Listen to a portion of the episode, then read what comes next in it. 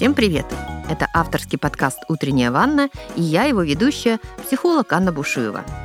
Сегодня поговорим о невидимой силе человека, о той силе, которая увлекает за собой других людей, делает человека необыкновенно привлекательным и магнетичным. Речь, конечно же, идет о харизме. Харизматичными называют людей, которые наделены неким авторитетом. Они обладают какими-то исключительными качествами – интеллектуальными, духовными, коммуникативными и другими. О харизматичных людях говорят, что от них исходит особая энергия. Энергия, которая делает их центром и побуждает других людей следовать за ними. Многие считают, что это дар, данный при рождении, и им обладают далеко не все. А такое толкование дает само понятие слова харизма в буквальном переводе с греческого, означающее дар свыше или милость богов.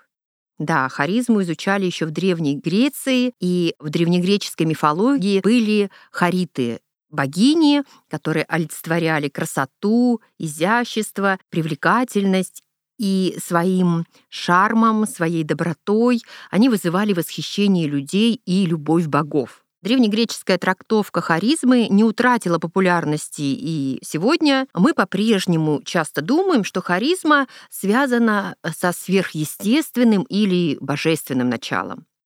Одним она дается при рождении, а другим как будто бы не суждено ее получить никогда. При этом современные исследователи в области психологии доказывают, что древние греки ошибались. Ошибались, называя харизму врожденным даром, потому что в гораздо большей степени это навык, которому можно научиться. Значит, мы можем его в себе развить.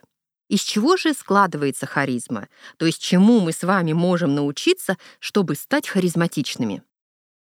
Первый важный элемент харизмы — уверенность в себе. Когда на своих мероприятиях я спрашиваю других людей, как вы понимаете, что перед вами уверенный в себе человек? И первое, что я слышу в ответ, уверенных людей выдает уверенная поза. Оливия Кабейн в своей книге «Харизма» пишет о том, как сильно поза человека влияет на то, как его воспринимают окружающие люди.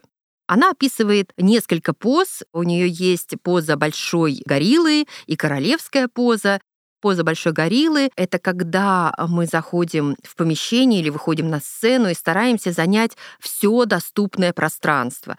А вторая, королевская поза, это про самообладание, уравновешенность, которые не терпят лишних жестов, не терпят поддакивания или волнения. Безусловно, уверенная поза влияет на внутренний настрой за счет контакта мозга и тела. Наши мысли влияют на наше тело, и это работает и в обратную сторону. Наше тело влияет на наши мысли. Для того, чтобы развить навык уверенности, первое, с чего стоит начинать, это притворяться уверенным, пока не станешь таким.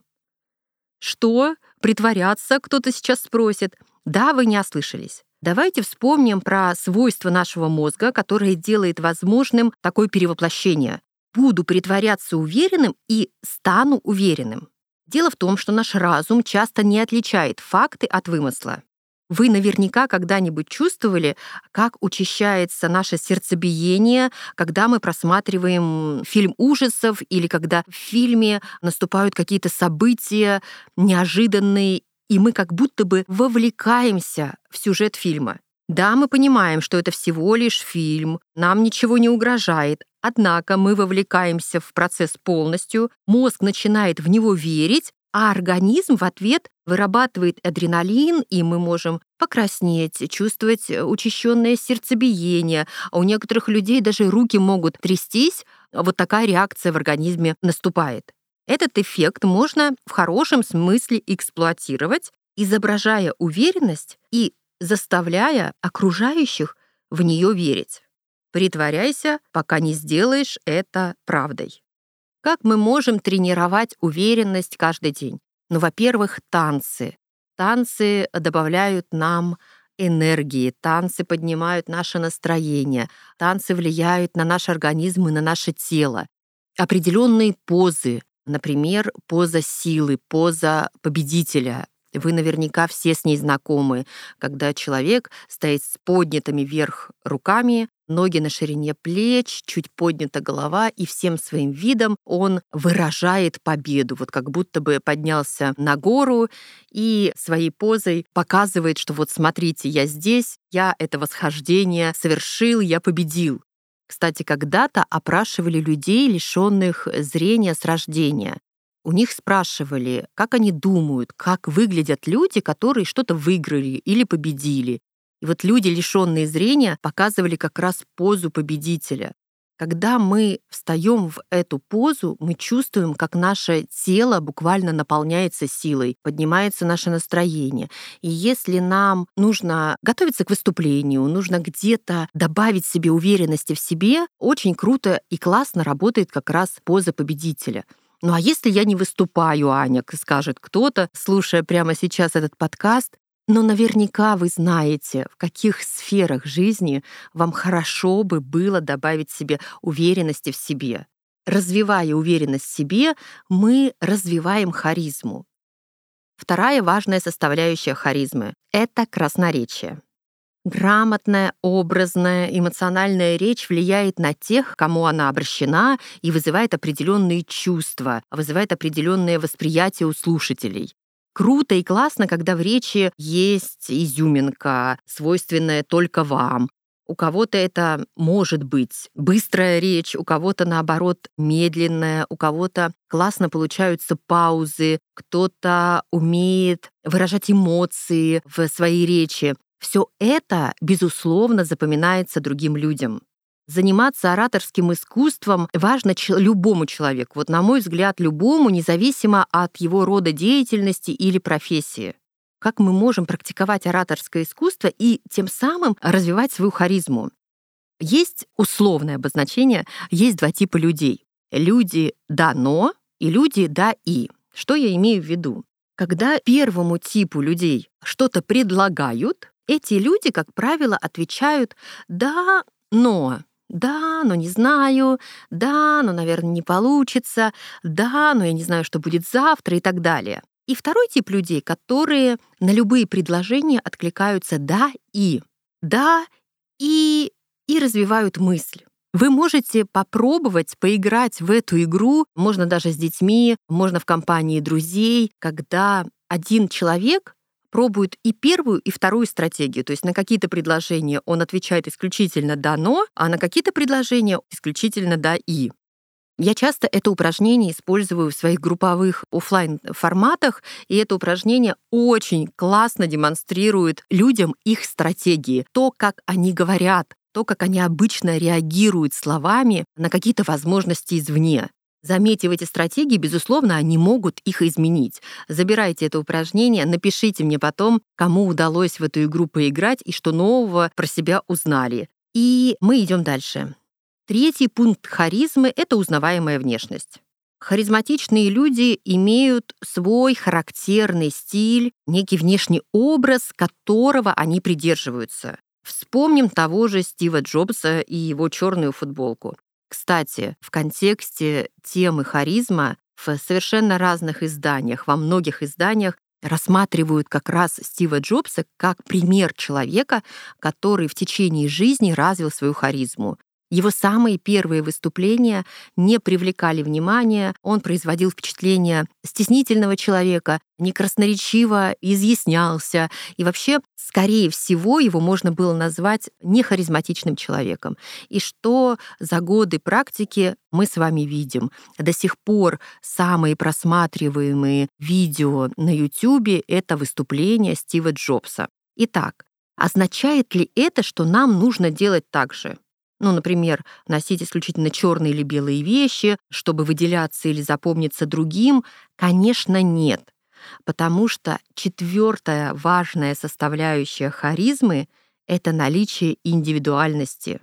Если мы кого-то копируем, если мы кому-то подражаем, мы не становимся харизматичнее, а скорее наоборот — Наличие индивидуальности возможно в том случае, когда человек хорошо себя знает, когда он знает, что ему нравится, знает, что ему не нравится, когда он умеет опереться на себя, когда он не боится проявляться, он не боится, что его осудят другие люди, он не боится, что над ним посмеются. Он знает, возможно, что у него есть что-то неидеальное во внешности, в его речи, в его манерах, но он не старается быть идеальным человеком и как-то это убрать, а как-то это спрятать от окружающих, а наоборот такую свою особенность, такую свою индивидуальную черту делает изюминкой. Пятый, неожиданный пункт в развитии харизмы — это присутствие в настоящем моменте. Что значит присутствие в настоящем моменте в контексте развития харизмы? Ну, во-первых, это не значит, что кто-то присутствует, а кто-то отсутствует физически. Безусловно, речь идет о нашем ментальном мире. Очень часто мы физически можем присутствовать в определенном месте, а мысленно блуждать в прошлом, как правило, и чаще всего о чем-то сожалея, а либо блуждать в будущем, за что-то тревожась, что-то прогнозируя. Быть в моменте — это значит думать о том, что происходит прямо сейчас. Интересный момент отмечают люди, которые исследуют харизму. Присутствие в настоящем моменте — это концентрация на собеседнике. Дело в том, что обычно, общаясь с другими людьми, большинство сосредоточено на собственных переживаниях. Кто-то думает, как я выгляжу, кто-то думает, как бы я поступил на месте своего собеседника. Харизматичные люди умеют получать обратную связь. То есть они умеют не только слушать, но и слышать, что им говорит собеседник. Согласитесь, это тот навык, который хорошо бы развить каждому из нас насколько качественнее были бы наши отношения, насколько лучше мы бы воспринимали других людей, понимали их, могли разделять их эмоции и чувства, если бы научились слушать, слышать другого человека. И для того, чтобы слышать, слушать и понимать другого человека, важно, чтобы у нас был развит эмоциональный интеллект. И это шестая составляющая харизмы. Все исследователи харизмы, все книги, которые вы можете прочитать на эту тему, в один голос говорят о том, что у харизматичных людей развит эмоциональный интеллект. Эмоциональный интеллект включает в себя четыре важных составляющих. Во-первых, это умение распознавать свои эмоции. Во-вторых, умение управлять своими эмоциями. В-третьих, это умение распознавать эмоции других людей. И в-четвертых, умение управлять эмоциями других людей. К четвертому пункту очень часто много вопросиков. Что значит управлять эмоциями других людей? Это что? Манипулировать не в контексте манипуляции, а как раз в контексте как можно управлять эмоциями другого человека, чтобы не разрушать отношения или чтобы всю ту энергию, которую дают нам эмоции, направить в правильное э, русло. Умение управлять своим эмоциональным состоянием — важный пункт в развитии харизмы. Итак, у нас получилось 6 пунктов или 6 шагов в развитии навыка харизматичности. Как по мне, эти важные пункты развивают не только харизматичность. Это те пункты, которые позволяют нам быть собой, позволяют нам становиться лучше, позволяют нам лучше проявлять себя и лучше понимать других людей. И в качестве домашнего задания сегодня хочу порекомендовать вам книгу Оливии Кабейн. Называется «Харизма. Как влиять, убеждать и вдохновлять». Эта книга как раз развенчивает миф о том, что харизма – дар богов. Кобейн доказывает, что харизма — это навык, который по силам освоить каждому, и дает практические советы, как этот навык тренировать.